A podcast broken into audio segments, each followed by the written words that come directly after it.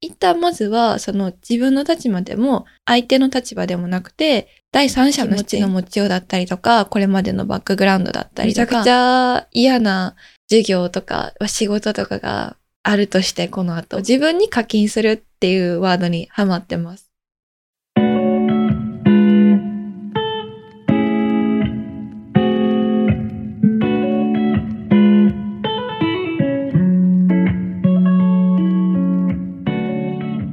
4G4U 花束をあなたへこんにちは、すずらんです。今回は自分の機嫌は自分で取りましょうというテーマでお話ししていこうと思います。以前のエピソードで落ち込んだ時は一人で立ち直りたいっていうテーマでお話しした33回が結構好評だったんですよね。この番組結構いろんな話しているんですけれども、そういうマインド的なね、あの話ももうちょっとしてみてもいいのかなって思ってて、前回33回が9月に配信してるのでかなり空いてしまったんですが、はい、それに続いてマインド的なお話をしていこうと思いました。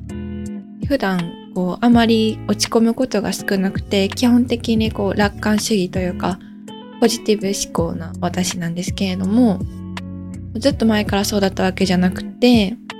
怒ることとか悲しむこととか落ち込むこととかまあどちらかっていうとあまりあの良い方向じゃないマイナス方面の気分になってしまうことがあった時もありました。それはあの私が子供だったっていうのも若干あると思うんですけどあの部活とかですね受験勉強とか学校とか自分の憧れの人の考えとかそういうのをこう吸収してきて今の私になってで今私すごい毎日ハッピーで周りの友達からも私があまりこう落ち込んでるところを見ないというかいつもあの元気だねとか幸せそうだねってこう言ってもらえることが多くてですね。確かに落ち込むこと減ったなと思うんですよ。なのでその理由というか普段心がけてることとかをちょっとお話ししてみようかなと思います前置きが長くなりましたが今回も作業や家事勉強のお供にゆったりと聞いていただけると嬉しいですそれでは Pose4U スタートです。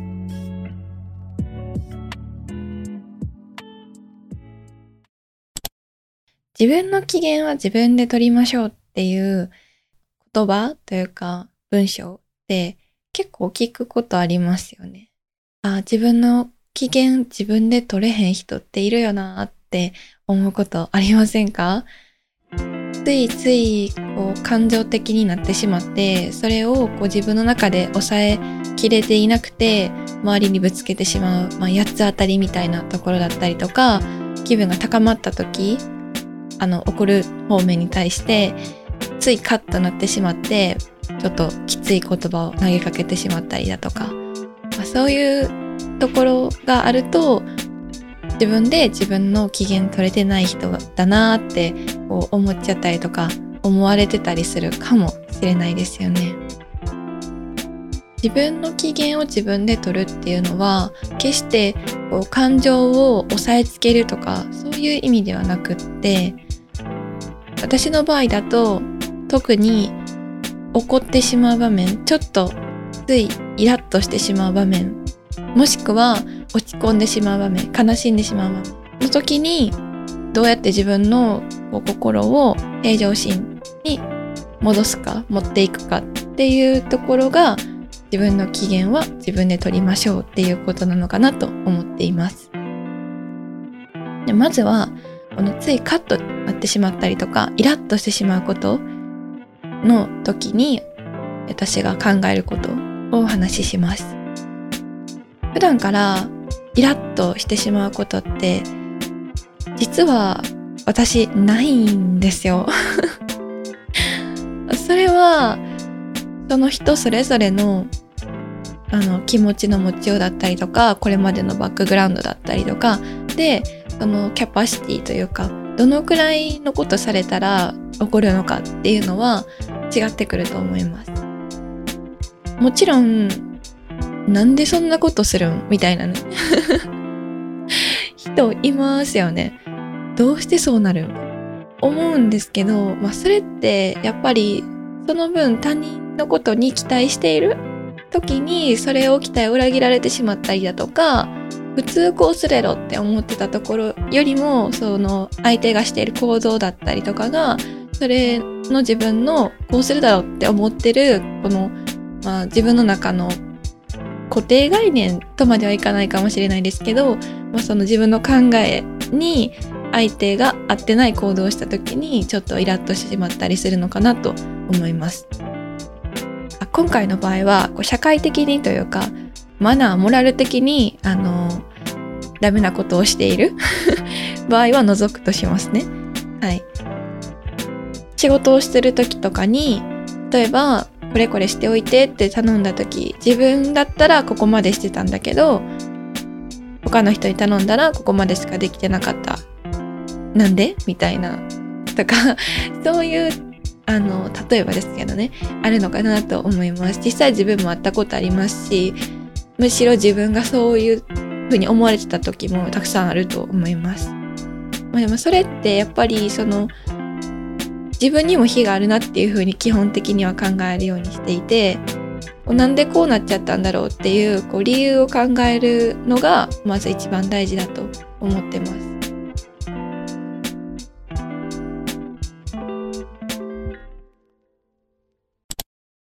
これは私が超絶ハードな部活に入っていた中学生時代に学んだことなんですけど、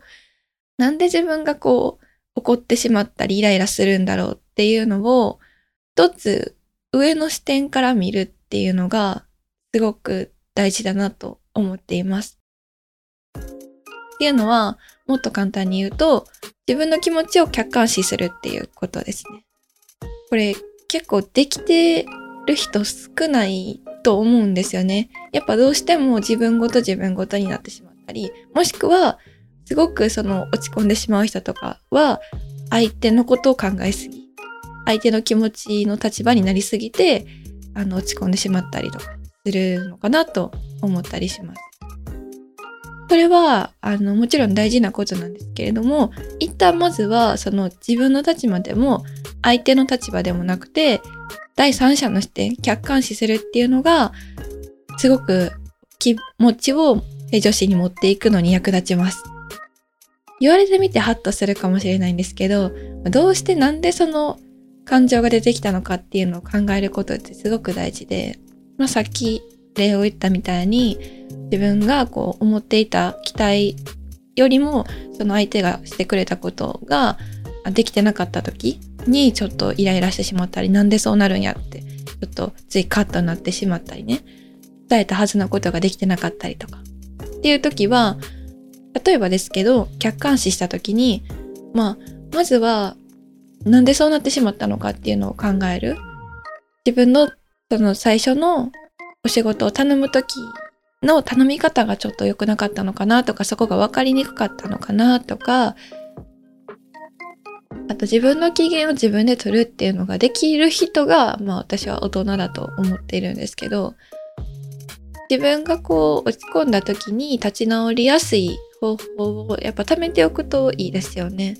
私の場合美味しいものを食べたりとか友達とおしゃべりしたりとかコーヒー飲みに行ったり散歩したり音楽聴いたりとかまあいろいろあるんですけど手っ取り早く発散できる方法とかねライブ行くとか自分の機嫌を取りやすい方法普段からこうどっかにメモっておくといいんじゃないかなって思います。あとね、最近私がちょっとハマってるワードがありまして、それは課金するっていう 課金するだけ聞いたらちょっと、あれこいつおかしくなったんじゃねって思われそうですけど、あの、決して変な意味ではなくて、自分に課金するっていうワードにハマってます。それは、まあ、お金をかけるっていう、そのままの意味でもあるんですけど、例えばですよ、まあ、めちゃくちゃ嫌な授業とか仕事とかがあるとしてこの後でも絶対行かなきゃいけない嫌だなーってドヨーンとした気分になるじゃないですかそんな時に例えばですけど私だったら朝コーヒー飲むコーヒーを買って飲むそれは自分に例えば400円とか300円とか課金するっていう言い方をしてます。この後プレゼンがあるねんなめっちゃ嫌やだから課金しとこうみたいなね。課金して自分の気持ちを高めていくっていうこのワードにハマっています。あとはね、もうちょっと使いやすいので言うと、この間旅行に行ったんですけど、ま、旅行先って結構歩いたりするじゃないですか。で、まあ、バスに乗るか歩くかちょっと悩んだんですよね。その時に、まあすごい暑い時間帯だったし、それまでも歩いてて、その後も歩く予定だったんで、カフェまで行くのに25分、20分とか歩くか、まあ歩ける距離なんです。普段歩き慣れてるから。なんですけど、まあ、この後のことも考えて、ちょっと課金しよっかって言ってバスに乗りましたね。そういう使い方もできます。自分に課金する。自分のこうパワーをチャージするために200円課金してバスに乗りました。結果ね、めちゃくちゃ良かったんですよ。あ、そこやっぱ課金しといてよかったねってなったんですよね、その後。その後もすごいパワフルに動けたので、夜までね、しっかり楽しめたので、まあ、そういう、あの、使い方もできます。はい、ちょっと話ずれたように感じますが、まあでも自分の機嫌を自分で取るためにその自分に課金するっていうこの言葉は結構使えるんじゃないかなと思ってもしよかったらね皆さんも普段自分に課金することよく課金してるものとかこととかあれば教えてもらえると嬉しいです。ハッシュタグポジホユでつぶやいてもらったらあのリプしに行きます。自分に課金してることって何ですか？っていうのを聞きたいと思います。よかったら教えてください。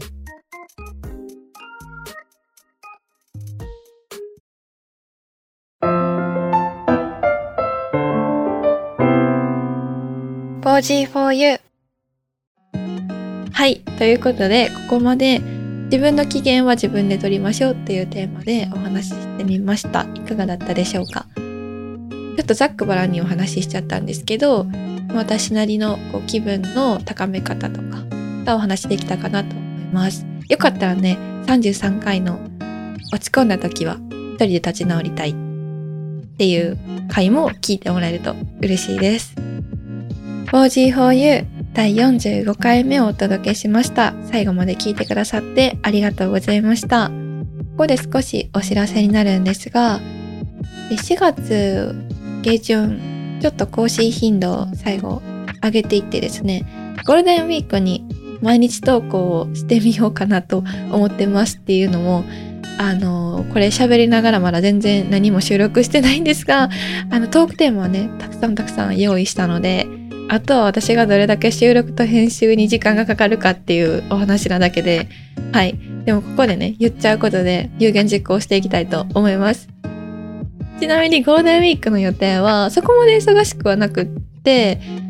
ちょっとプチ日帰り旅行に行ってあとは映画見るんですけど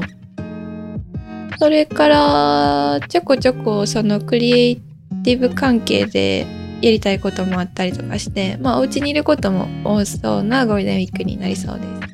す。この後ビッグな旅行も控えてるので実は。はい。それの準備とかもするんですけど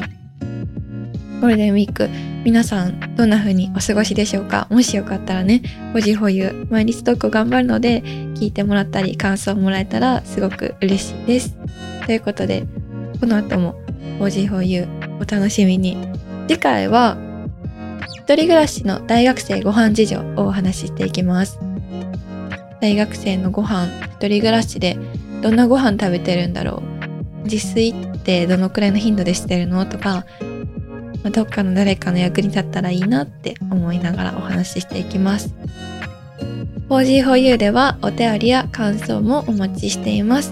お便りは 4G4U 公式 Twitter からお寄せください。